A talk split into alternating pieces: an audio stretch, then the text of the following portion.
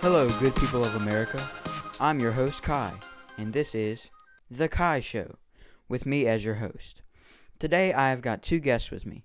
They're political experts, Ethan Massengale and Josh Keaty.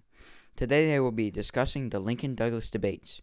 To give you all some background information, the Lincoln Douglas debates were a series of discussions between Abraham Lincoln and Stephen Douglas for a seat in the Senate.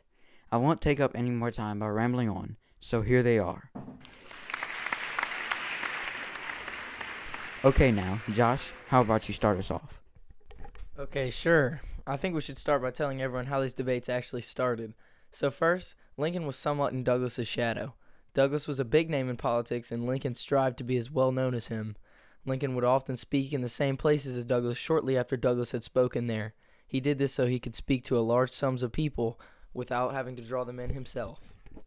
Yeah, he basically freeloaded off Douglas's work for the first part of his senatorial campaign. Soon, wherever Douglas spoke, the crowd would call for Lincoln to speak right after. Lincoln eventually thought it would be a good idea to challenge Douglas to a debate. Douglas was put in a sticky situation by this because if he accepted Lincoln's challenge, he would be elevating the lesser known candidate to his level, but if he denied, then he would be seen as a coward. Douglas came to the conclusion that he would accept the challenge because he would rather bring more attention to Lincoln than bring bad publicity to himself. So, they decided to debate seven times over the span of three months about major political issues at the time. Okay, it's time to get into the real subjects of the debate. What do you guys think are some of the most important things to know about this debate? Okay, I guess I could talk about some of the measures Lincoln took to ensure himself a reasonable chance in this race. He was very aware that it would be harder for him to get Southern votes because of his abolitionist policies. He countered this by doing two main things. He decided that he would try to get the Republican Party to appoint him as their candidate.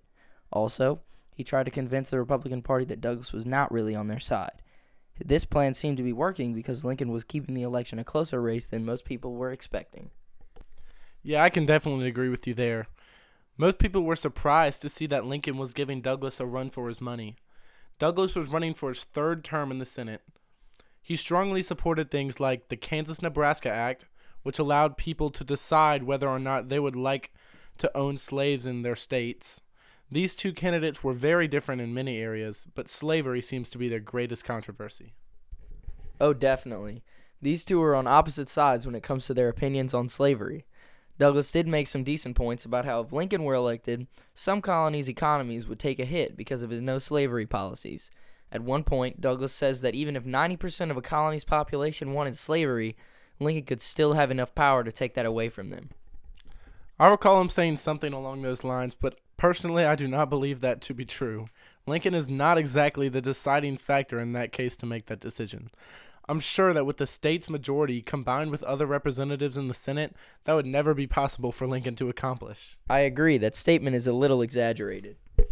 Alright, guys, let's break off into a different topic. Do you guys have a favorite part or policy from these debates? I am curious to see what you guys think were the most interesting parts of these debates.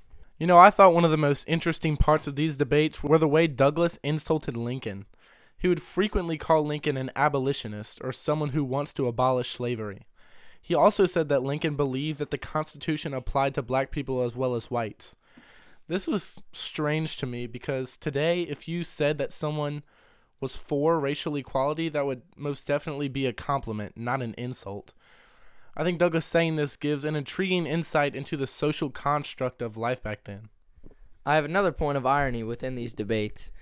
This is when Lincoln says that he only has peaceful intentions and wants to accomplish his goals without fighting. This is ironic because after he gets elected to his presidency, as we all know, most of the things that he does lead to war. Wow, those are some interesting points. I never realized just how hypocritical these big name politicians could be. I wonder how many public speakers out there have done that before. Anyway, that's a topic for a different day.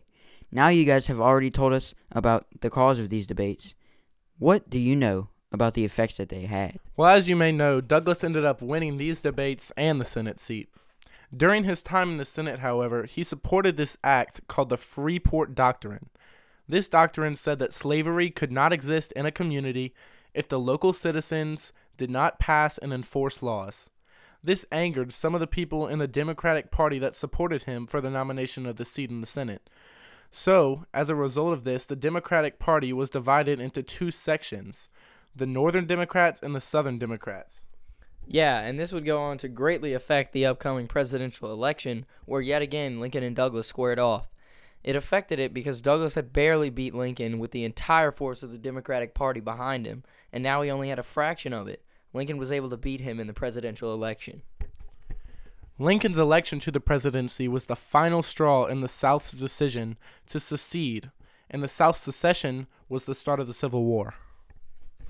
I actually never knew that. I would have never guessed that these debates played such a big role in the cause of the Civil War. This has been really an interesting discussion.